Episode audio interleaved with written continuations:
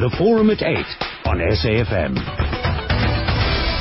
Many thanks uh, to Robin. Uh, now on the forum at 8, uh, we're going to be asking the question, why do South African youth avoid taking menial jobs? Senior ANC members uh, have warned that there is a growing trend by young unemployed and unskilled youth of South Africa of rejecting labor-intensive uh, jobs. Um, the, the, Secretary General is quoted as saying that uh, the young are deliberately refusing to take up what they consider dangerous, dirty and uh, difficult jobs. But a senior political reporter, Mahlatse Gallens, reports economists say government policies are a contributing factor. The SG was, was uh, trying to get somebody to go and help him on his farm. He's got a small little plot of a farm in the Eastern Cape. And he stops in town, he sees this young man. This young man is holding a placard of some sort. He, he, he wants a job. The SG says to him, Why don't you jump at the back of my bakkie? I'll take you to the farm to go and do some work. And this guy turned around and went, How? Awundiboni bhuti. Ucinga ukuthi mina ngasebenza eplazini mina. So here is a young person, he wants a job, but he does not want to go and do a dirty job. Anecdotal, perhaps, from ANC Deputy President Cyril Ramaphosa, but it appears it is becoming an all too common talk in South Africa. Ramaphosa says our youth don't want dirty and demeaning jobs. Rather, they want to wear a suit to work. Young unemployed people with no skills, but still choosy about the type of job they want. The high unemployment rate is described as a ticking time bomb, estimated at 25.6%. And zooming in amongst the youth, it is estimated that more than half are searching for jobs.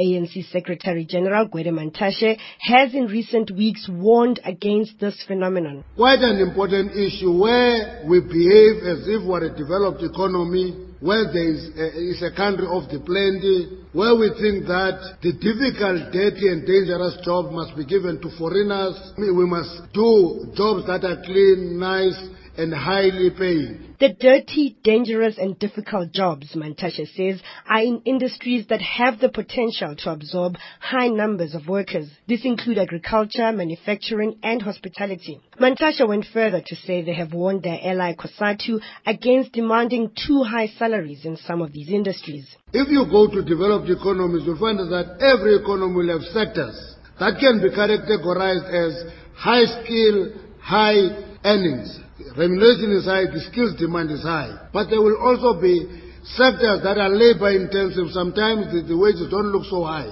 But they are necessary for the economy because they absorb a big number of, of, of workers. And we try to have a debate that we never exhausted whether that is a two-tier labor market system. And we said it is not. That's how the economy behaves. NUM's Frans Baleni says they have noticed the phenomenon in the mining and construction sectors, especially in border towns. He says South Africans see the hard labor jobs as beneath them. There's a tendency where people want to get a good salary, at the same time uh, not matching qualification of the good salary, or they would have expectation to be more smart in, in clean rather than to be to be dirty. Sort of timajita, you know, type of um, they can't be seen to be uh, wearing overalls. Labour analyst Loane Sharp of Adcorp agrees with Mantashe that foreigners are increasingly doing the low-skill, low-paying jobs. He says it is not listed companies hiring the foreigners, but the small and medium enterprises that create jobs that are choosing them. However, he says Mantashe has misdiagnosed the cause. He blames the phenomenon on government policies. South African workers are prevented by minimum wage laws to work below the minimum wage. The second reason is that social grants have had an unintended effect by making people reluctant to look for work, especially if the only work available is low paid, unskilled work. Sharp asks why so many Zimbabweans can find jobs here and South Africans cannot be absorbed in the job market. However, some unions say South African employers are taking advantage of vulnerable economic migrants desperate to put food on their tables back home. Pinky Mashiane from Domestic Workers Union SADSAWU does not agree that more foreigners are taking up domestic work because South Africans don't want to do it. Most of the employers who employ foreign workers they don't want to register them. They don't want to comply with the law. They know that they can hire and fire them as they want to, and the workers won't go to CCMA to open cases for the employers. We need the foreign workers in the union so that we can fight for one thing. If they say the minimum wage is 1,740, they mustn't take anything less than that. That's the reason that they take them. They can pay them 1,000 rand a month. That's below the minimum wage. It is not clear if the number of unskilled workers seeking permits has increased or not. The Department of Home Affairs says it will release the latest figures in due course. And that report uh, by our senior political reporter Mahlatse Gallens and uh, on this uh, on the forum this morning we're asking why do South African youth uh, avoid uh, taking menial jobs.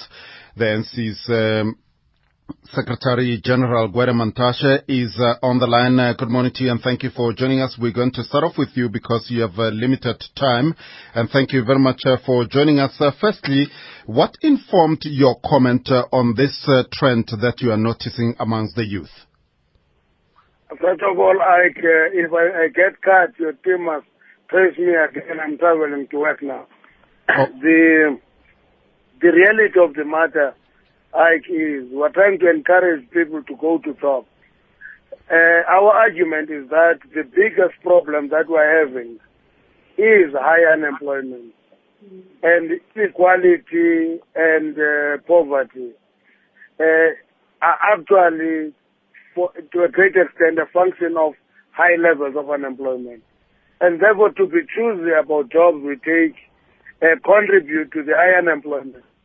And our observation is that uh, young South Africans uh, are very choosy. They don't like uh, difficult, dirty, and dangerous jobs, and would prefer. And those jobs are taken up by foreign workers. That's why you find out that, for example, in farms, you find a lot of foreign workers all of a sudden.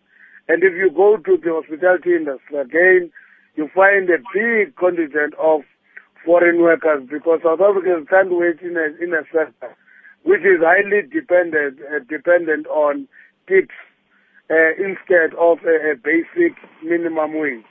And that is contributing to the high unemployment. Our, our argument is that let's try to encourage as many young people as possible to take up these jobs because some of these industries, like agriculture, for example, are industries of the future. That's where we're going to be moving to if we're going to sustain food security and food production in the country but they are not attractive jobs, and therefore we can't behave as if we are in Europe, where you find that in Europe uh, difficult, dirty, and dangerous jobs are left to foreigners. We are beginning to move to that direction, and that is our practical experience on the ground. Are there no underlying causes, though, to this growing trend? Issues like uh, exploitation, issues like uh, working conditions and sometimes no job security even though you might go into that sector? Can, can I tell you, uh, I, uh, when I when I came to the mines many decades ago, the first thing I saw that I came on a dangerous, uh, uh, on a contract to underground, which was a dirty, dangerous, and difficult job, and I had to maneuver my way out there. But one of the things that is important is that when we talk about conditions in the workplace, I find this debate uh, short of including the role of trade unions because organized workers do better. Workers who are not organized cannot change the sector. And when they cannot change the sector, you find all the time that instead of organizing them, we think that government must stand out there and raise the money all the time. And I, I, we have been talking to the trade union said, if you look into the trade union density in a, in a country like Australia, at one point it was at 75%, it is today below 20% because once the Labour Party took the determination of wages out of the hands of the unions, workers couldn't relate to trade unions. Should the focus be only on those uh, that uh, are reluctant uh, to take these jobs, or should we also look at potential employers and what their practices are? We should look in the whole in the in the whole chain. Like look at the workers, look at the people who are potential employers, and assist where we can. That's why we have put up the question of the youth employment support schemes, because that incentive scheme should not be just a, a wage subsidy. It should be a support scheme which is intended to support workers and employers to get as many people as possible to the workplace. And that is what we should be focusing on. I'm asking all of these questions uh, because uh, earlier in the year we had uh, the forum at uh, 8 and what we were talking about uh, was a particular sector, the call center uh, sector, where people felt uh, that, uh, you know, even though they might be graduates, it's uh, one of those uh, jobs that they go to, but the conditions there, when it comes to the contracts, they could be fired at any time. There is no job security, and that the hours are long, and that they are not being treated as they should be. No, no. The, if you take the latest amendment of the labor legislation, I it does two things that we never talk. That uh, development uh, get lost the debate about the word ban, labor brokers. Is that that legislation, if you take it where it is now, says no employer must have a worker in the workplace as a temporary worker for three months. Uh, beyond three months, that worker should be a permanent worker. And it says for that three months, that worker must be uh, at the same level of conditions as anybody else, which is actually dealing with temporary employment and, and uh, the unfair treatment of workers of a, particular category. And I think that is what we should be following through because in the law, in the debate that focuses on the word ban, we lose the actual achievement that has been made by uh, workers in the debate of this amendment of the labor legislation.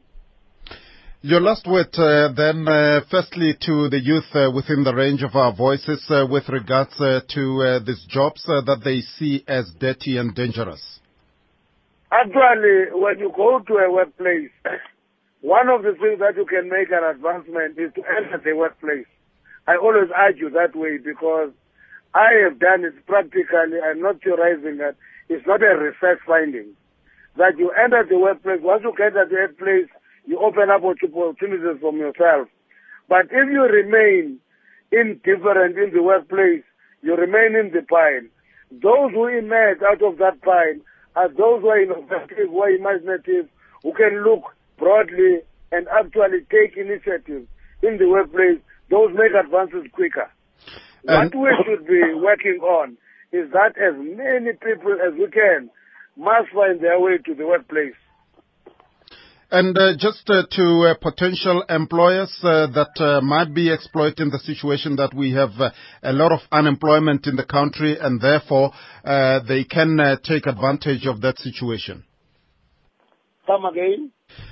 What would be your word to uh, potential employers, especially in the private sector, who might be taking advantage of the fact that uh, there is quite a, a lot of labor, labor that is uh, available and therefore they might exploit the situation?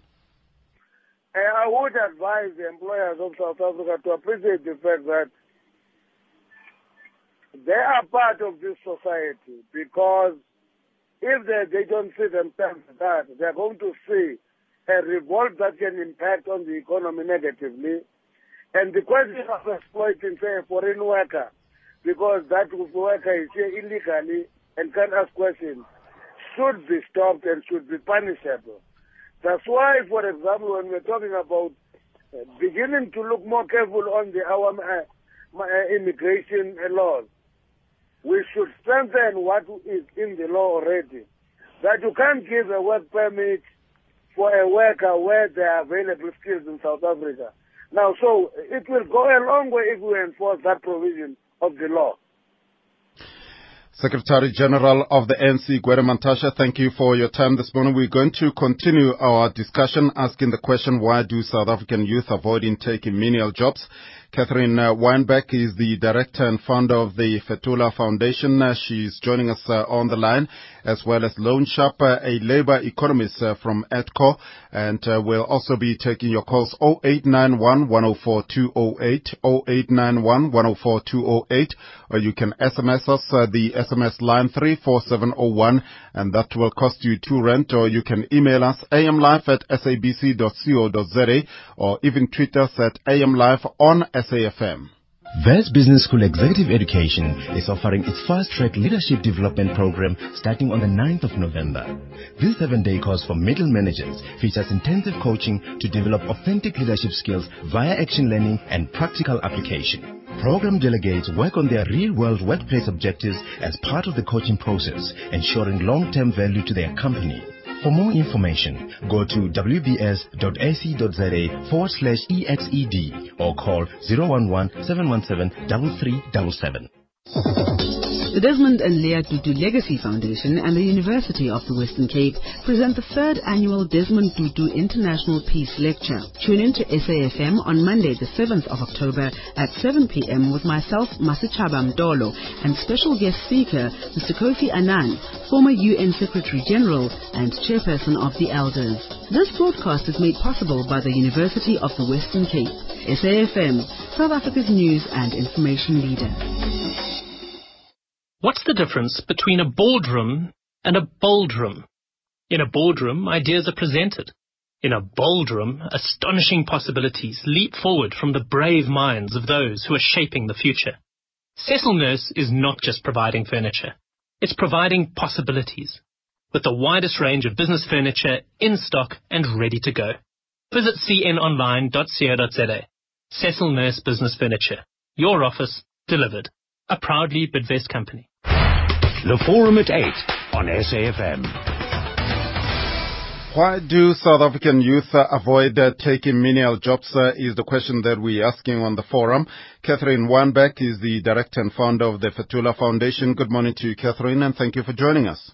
Good morning, Ike. And also we have uh, Leon Sharp, uh, labor economist from Adcorp. Good morning, Leon, and uh, thank you for joining us. Thank you for having me. Well, let's start off uh, with uh, you, Catherine, and uh, ask you what your response would be to uh, the responses that we had from uh, the ANC Secretary General.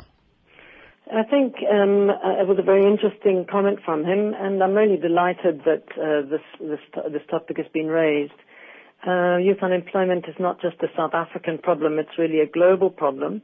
And I think this uh, perception that the youth have um, that they that they only want the good jobs, um, uh, the kind of the, that the media has uh, has encouraged them to believe that they that they're due, um, is one that's really challenging. I think uh, regarding the not wanting to do the dirty, difficult um, uh, jobs, the reason people work is because they want to be rewarded, they want to be recognized and respected and they also want to feel as though they're building a future. And unfortunately, the jobs as they're portrayed, the youth don't believe that first of all those jobs are, are the, have the worst um, income. Um, they're not recognized as, as individuals. They're not kind of respected. They don't, uh, you know, they wouldn't have the um, suit and sitting behind a desk. And but more, most concerning is that they don't believe that those jobs will get them somewhere um, there's kind of this perception um, that that the silver bullet will suddenly suddenly arrive, and they'll rather hold back. And when that perfect job comes, uh, they'll take it. And that's the misperception that we need to change. Mm-hmm. Well, we'll come back uh, and uh, get your views with regards to this because uh, we have very limited job opportunities and there is a mounting sense of despair from what the Secretary General of the ANC said. now, one would expect the unemployed youth of South Africa to be keen to seek alternative or indeed any form of employment, but we'll come back to that loan. What's your take on what uh, uh, had to say? I think he's tapped into uh, a very important development around the globe. Uh, we have uh, generational change uh, that is sweeping over the world, and young people have very different attitudes, not only toward work but towards society and culture in general. And uh, the new generation, so-called Generation Y, um, they have very specific attitudes. They are concerned with equity in the workplace. They are concerned with uh, being paid on an individualized basis rather than through collective action. So we're observing dramatic changes in the labor market around the world because of these changes in employee attitudes. For example, youth are not joining trade unions to the degree that their parents' generation joined unions. Uh, youth are not participating in strikes uh, when they do have work. Uh, the strike participation rate is now below 4% in South Africa. So I think uh, Mr. Mantashe has put his finger on a, a very important worldwide phenomenon that um, many people are still scratching their heads about. We don't know how young people are going to uh, join the workplace with these very new and unusual attitudes. Well, let's uh, go back uh, to uh, you, Catherine. Uh, earlier, I just mentioned that uh, uh, we have very limited job opportunities, and you would expect the unemployed youth, especially those who are unskilled, to seek alternative or any form of employment. Why is it not happening? Um, I think that it's not happening because the youth don't believe that these low-paid kind of menial jobs are going to get them anywhere in the future. And I think it's, and that perception is coming about because we're telling the wrong stories. Um, you know, they sit and they look on, they look on the news and they see um, success stories, apparently overnight success stories.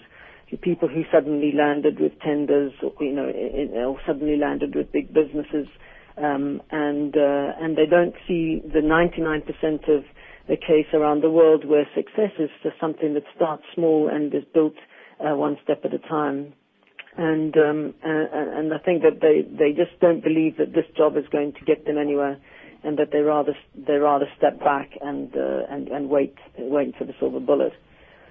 Um, I think the one thing that maybe concerns me more though is um, is, is this general sense in South Africa that really concerns me as a small business specialist, and that is that is that there's a kind of pervading sense that business is the baddie you know, and even in the discussion now with Mantashe, you know, the comment was about businesses that are going to exploit or businesses that could exploit the situation. You know, the fact of the matter is that unless business is growing, there is no job creation. So unless a business is healthy and it's growing, there is, there are no jobs. So there's a two-sided coin to this. First of all, um, businesses need to be able to select, uh, in, you know, enthusiastic, um, hardworking people um, and secondly, the youth, when they come in, they need to see the business not as the baddie, not as the enemy, but actually as the partner in getting getting them them ahead as individuals and in getting the country to head. Uh, Catherine, I'm going to ask you to hold uh, your thoughts there. Uh, Catherine Wijnberg is the director and founder of the Fetola Foundation, and uh, we're talking about uh, South African youth avoiding taking menial jobs. Uh, Loane Sharp is uh, a labor economist from Adcorp. he's also on the line. We'll be taking your calls and also reading your SMSs. But that's after we've heard from uh, Vabakshani Shetty. It's exactly 8.30. Let's update uh, the news. Many thanks uh, to Rob Ben coming up to 25 minutes uh, to 9 and in 25 minutes it will be time for Morning Talk here on SAFM, hosted by Rowena Baird. Uh, good morning to you. What can we expect on the show? Hello, Ike. Before that, it's good to be chatting to you after such a long time. How are you? Uh, it's wonderful. I'm well, thank you, and uh, great to be listening to you on the radio in the morning. Oh, wonderful. Anyway, this is what's coming up on Morning Talk for today, Ag. We'll take a look at an anti-racism colloquium which is due to take place at Stellenbosch University on Wednesday, this very Wednesday. The focal point of discussions will be students' experiences on, of racism and other forms of discrimination as well, on campuses, in lecture halls, and in residences. We'll revisit the role of business in improving our education system and talk to somebody from Kagiso Trust about this. And uh, on psychological matters with Tammy Epstein, we'll talk about how married people relate to their spouses' friends of the opposite sex. We'll also shed light on Ponzi schemes and uh, what to look out for so that you are not duped by these. All this and a whole lot more between 9 and midday. Well, thank you very much, uh, Rowena. That's uh, on uh, Morning Talk, 25 minutes uh, to 9. On the forum at 8, why do South African youth avoid taking menial jobs? Catherine Wijnberg, Director and founder of Fetola Foundation on the line, as well as Loane Sharp, uh, a labor economist from Adcorp. And Catherine, before we uh, broke for the news there, you were still telling us your thoughts. Yes, I was just saying that um, you know it's really important that uh, that the youth and in fact the country as a whole uh, works together with business and starts to see uh, business as uh, on the good side, not on the not on the not not as a bunch of baddies. Um, you know, I believe that part of part of the reason that the youth are fearful of stepping into any job is that they uh, a lot of the times they don't know how to do it.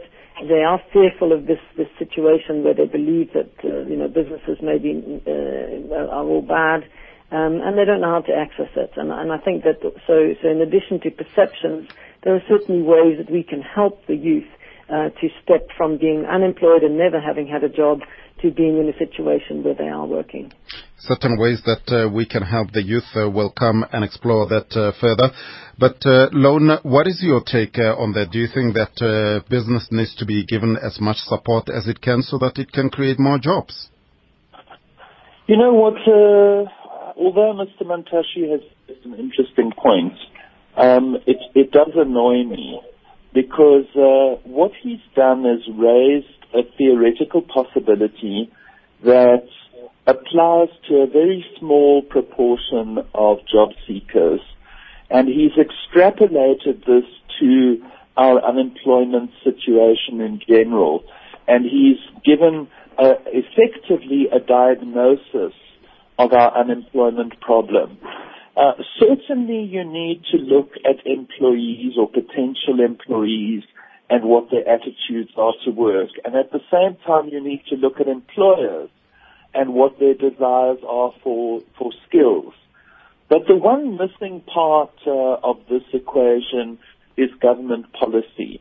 And there are certainly government policies that uh, inhibit uh, youth job prospects.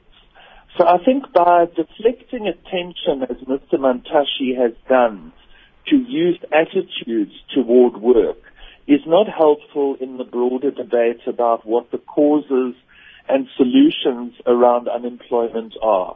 Which for government example, policies uh, are you talking about?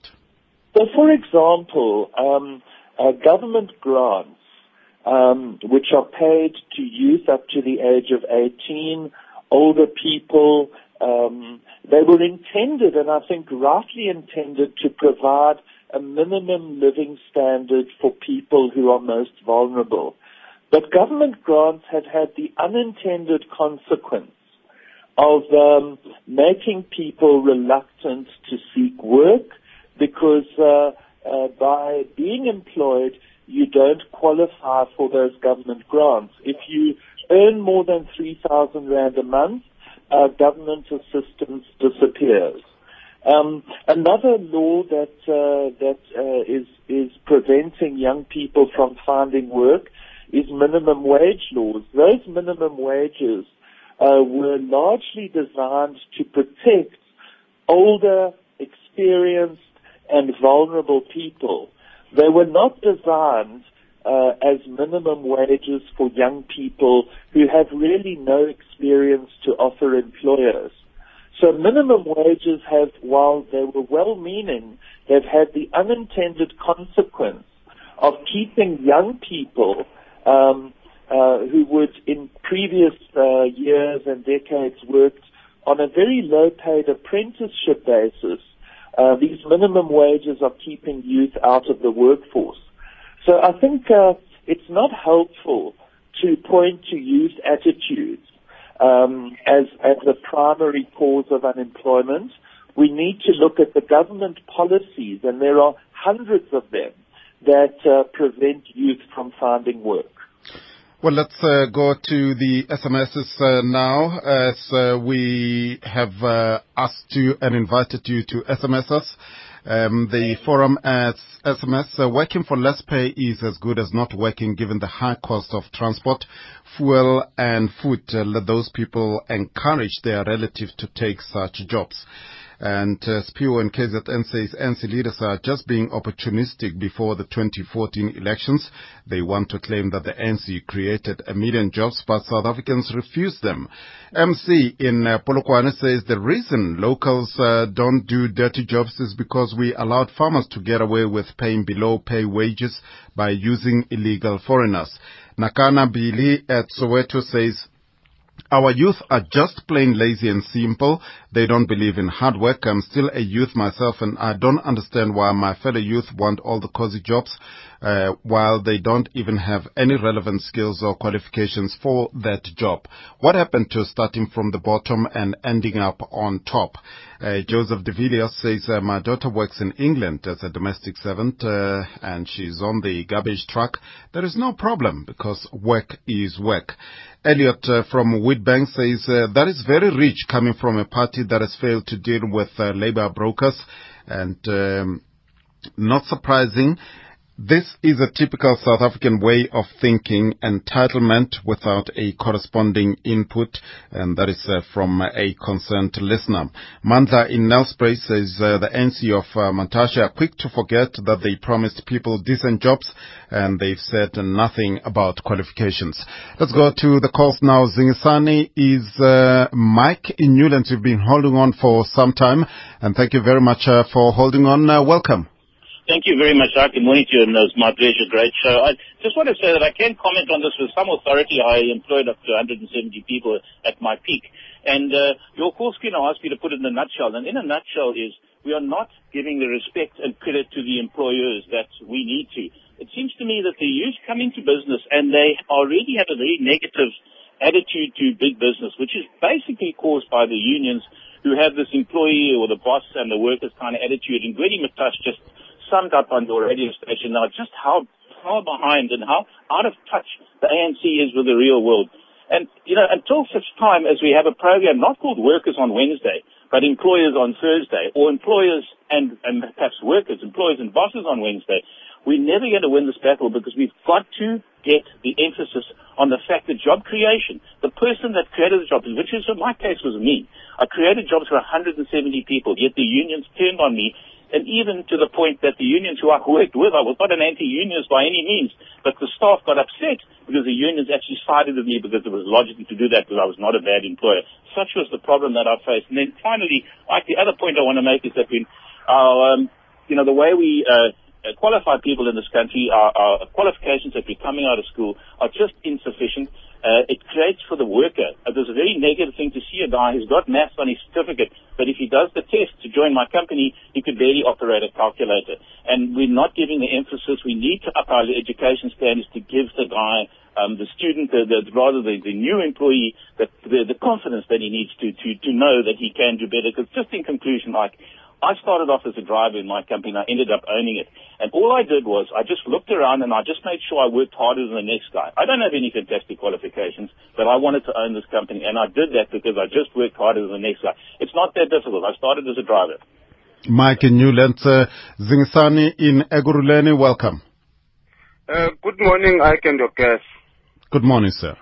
I want to argue that uh, this notion that the youth of South Africa is not interested in taking menial jobs is a myth. It's a myth because, one, the employers in South Africa are hell-bent on making huge profits at the expense of changing the uh, socio-economic landscape. The youth of South Africa knows its rights. It knows that if I work on a Sunday, this is how much I must be paid. And the employers in South Africa wouldn't want to take that youth because they want to exploit and make more profit. That is why they would take a foreign person who will not question anything, whether he works on a Sunday, whether he works on a holiday. Number two, I'm involved in the construction industry. In the projects that we're doing in communities, we're turning away hundreds and hundreds of young people who are prepared to work for the menial, for the menial uh, work or just being a laborer. Currently, I'm involved in a project in Thokoza. The people that are working there, South African youth, and they are hard workers. It's been about uh, eight months in the project. I've not had even one absentee from that. Now, where, where does this thing that uh, youth of South Africa is not interested in menial, menial jobs come? Zingisani. Thank you very much uh, for your input, uh, Mzi in Limpopo. Hello. Mzi, welcome. Hey, Ike, how are you? I'm well, thanks. Thank you very much, man. Look, uh, I agree with the, the, the, the SG of the ANC with their finding. Look, I'm in the mining industry. You see, the people that are that are, are working in the mines, the majority of them are old people. Recently, we are joined by the youth. The youth, unfortunately, uh, I, they don't take too long working in the mines. They are the ones that are making a lot of absenteeism at work. You understand what I mean? I agree with the saying that is, the youth in this country is not prepared to work, uh, they, to do a dirty job or to work in a, a place where they are supposed to work very hard. You understand? So that is why I'm saying I agree with that sentiment. And uh, there are so many facts that I can put them, but now, because I'm driving, I don't want to take too long. Thank you very much. Thank you very much, uh, Tumzi in uh, Limpopo. Let's go back uh, to our guests. Uh, let's start off with you, uh, Catherine. The two callers that we just had, the two last quarters, there seem to be contrasting views. Uh, Zingisa says he's in the construction business. he's got a project that he's working on. Majority of the people that are doing the dirty and hard work there are the youth, and he hasn't had any absenteeism. But um, Z, on the other side, who is in miking, says the opposite. Yeah, that's very interesting, and I'm sure you'll find that all over the country. You'll have people with different uh, different viewpoints in different industries.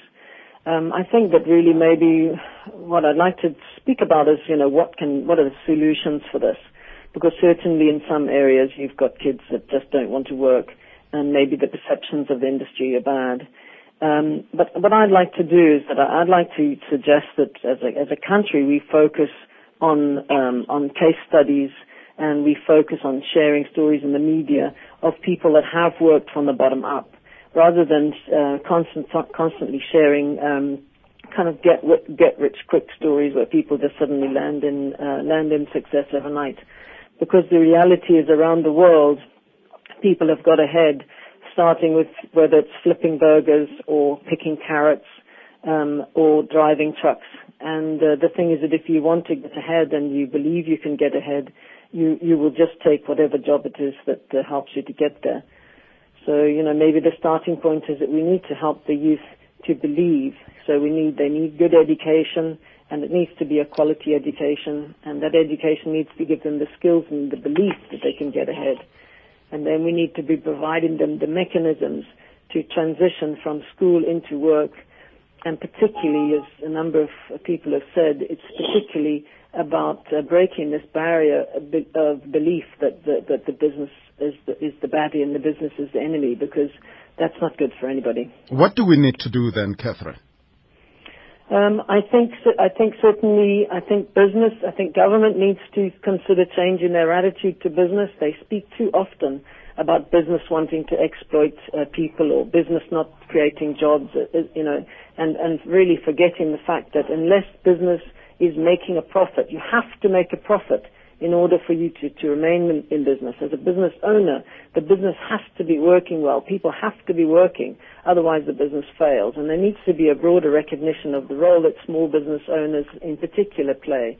Um, you know, small business owners put themselves out on a limb to care for employees and to create opportunity. And there needs to be a greater recognition of that uh, that role and uh, and a greater coming together um, in, in, that role. And I think that would certainly be a good starting point. But that uh, shouldn't that uh, go both ways? Uh, I mean, we we have uh, big business who obviously have to be profitable for them and to make them viable. But at the same time, you have the rights of workers that also needs to be protected. I want to separate here from big business and small business. Okay, big business is different. They report to shareholders. They're there simply for a profit motive, and I think they should be put to one side. And we need to recognize that 90% of, of new jobs, 90% of new jobs in the last 20 years have been created in businesses that employ less than 50 people. So actually job creation, the engine of the country actually comes out of the small business sector. And that's people like myself, um, you know, people like the bakery down the road, individuals who actually put their own lives, uh, you know, uh, at stake. They put their own homes on, on the line. They put their personal, it's a per, they take a personal risk in, in creating businesses. It's those businesses that are actually the engine of the country. And it's those businesses that need to be cared for a little bit better and there needs to be a bit more respect for the, for the work that they do. And, and we really need, there needs to be a greater understanding from school level, from school leavers, all the way up that actually, you know, that that business owner that's giving you a job, he's actually on your side. He's not the enemy. Loane? You know, uh, the problem of unemployment is uh, looms so large in South Africa. Uh, I think uh, what I take from Mr. Mantashe, um, even though he's talking about a very small part of uh, the labour market, is that there are many innovative ideas there. And we need to find a forum in which all of those ideas can be brought uh, uh, out into the open. I've been calling for some time for a commission of inquiry chaired by a retired Labour Court judge dealing with the problem of unemployment uh, to get experts and others to air their views uh, and for uh, the commission uh, to come up with solutions which government will then implement. Uh, unfortunately, we're still in the realm of uh, talking rather than acting. And I think a commission of inquiry, which the president would uh, establish and be forced to uh, implement uh, the recommendations of, um, I think a commission is called for at the moment. There's obviously, as Mr. Mantashe said, as Catherine has indicated, very innovative ideas um, around uh, job creation, particularly for youth. But we need a, a formal mechanism, like a commission, to sift through what is practical uh, and uh, and uh, separate out the the valuable ideas, changes to our legal frameworks, uh, which uh, the president should then implement. Uh, the debate in South Africa around employment, and particularly employment of youth, has been hijacked by the trade union federations. Remember, young people joining the workforce represent competition for older, more skilled, and established workers. So it's not a surprise, uh, for example, that trade unions have objected to the youth wage subsidy and to other programs that would introduce work, uh, youth into the world of work. Um, because it's not in union members' interests to have large numbers of young people entering the workforce and competing with established worker interests. Uh, we need a formal mechanism that can sift through all of these vested interests come up with a single plan which that then must be implemented. Now, here is an interesting SMS that just uh, came through. It's uh, from uh, Morakele Tsema who says, let your guests bring facts. Uh, it's an insult to the South African youth who are sending out CVs daily, and some are selling their body that they are reluctant uh, to take uh, this kind of jobs. Do you think that uh, it's a premature discussion that we're having uh, without having any scientific understanding on uh, what's happening? I think uh, we are dealing with a very peripheral issue. Reluctance of some youth to work is not the major cause of unemployment in South Africa. So Gwede Mantashe has plucked an idea from his mind and presented this in the format of a diagnosis of our unemployment problem. So we need to reach the core of our unemployment problem. We need to reach a sophisticated diagnosis. We need to talk about the education system that is failing and the role of teachers' unions in it. Well, I'm we pressed, to... uh, I'm pressed for time, uh, Loane. Let me just take uh, the callers who have been holding on for some time. Yaj in Cape Town, welcome. Uh, good morning, Ike. You know, we've reached an impasse uh, in the debate on, on this problem, and the only solution, long term, and which can be implemented even in the short term, is our universal basic income. That means we need to top up people's wages. All citizens are entitled to this basic income, the unemployed and the employed. It'll top up their wages. It'll raise the bar for the uh, level of wages people will be paid in this country because people have to be incentivized to work. And that's very important for the morale of workers. And it's also good for business because it raises aggregate demand for goods and services. It's, it's good for the economy. And we need public banks to be able to invest in uh, infrastructure, especially renewable energy and uh, public transport, etc. And we need public banks to do that. Yeah, in uh, Cape Town, uh, thank you, Kaya. You are in Hofmeyr. Welcome. Hi, Parag. How are you? Well, thanks. How are you, Kaya? thanks, thanks, thanks for taking my question. I, I don't want to dispute everything in this debate, but I just want to raise one point. I am in the Chris Hani district, in the area called Hofmeyr. I, I, I want to say to the country today that it depends where are these people that we are talking about. Because where I'm staying, where I'm staying in Hofmeyr, we've got about 80% of young people participating in a program called CWP. And there they're getting 520 for eight days. And to me, to, to, to them, they are very happy. You can think that they are working on a full-time basis. So the aspect that I wanted to raise here, Abraham, is that it depends where people, are, which people are talking to the thing. It, I'm sure it's a very small margin of people who does not want to work. Youth is not choosing any job today because there is no jobs enough for everyone. Kaya in uh, Hofmeyr. Sam, you are in Mamelodi. Thank you for holding on. Oh, thanks, Abda Uh, uh, yeah, I just wanted to comment on this issue of unemployment. You, you know, uh, I've been working uh, in Kenton Park recently. Uh, this thing of uh, saying that uh, youth uh, doesn't want to work, uh, I, I, I think it's not true. You know, uh, I've been working there. Uh, it uh, it seemed like uh, it's uh, it's the same thing. All these people are saying that uh, you know employers are taking advantage of the people. They want to ex- exploit people, and even if you are working, Are you still there, Sam? Uh, Looks like we have uh, lost uh, Sam. But let's uh, go back uh, to uh, uh, Catherine Wijnberg. Take uh, closing comments uh, from you and uh, your views on the calls that we've had and the SMSs as well. Uh, Thank you. Um, I think it's a, it's a very useful debate. I certainly think that the major problem is that there's too many people out there, there's too many people looking for work and not enough uh, work that's being created. I think the Jobs Fund uh, projects are making some dent in that and, uh, and their perception of uh, preparedness, uh, in, you know, helping people, young people to be prepared for the workplace is very, uh, is very valuable. Um, and uh, no, I think that I think it's a it's, it's a multifaceted problem. It starts with education.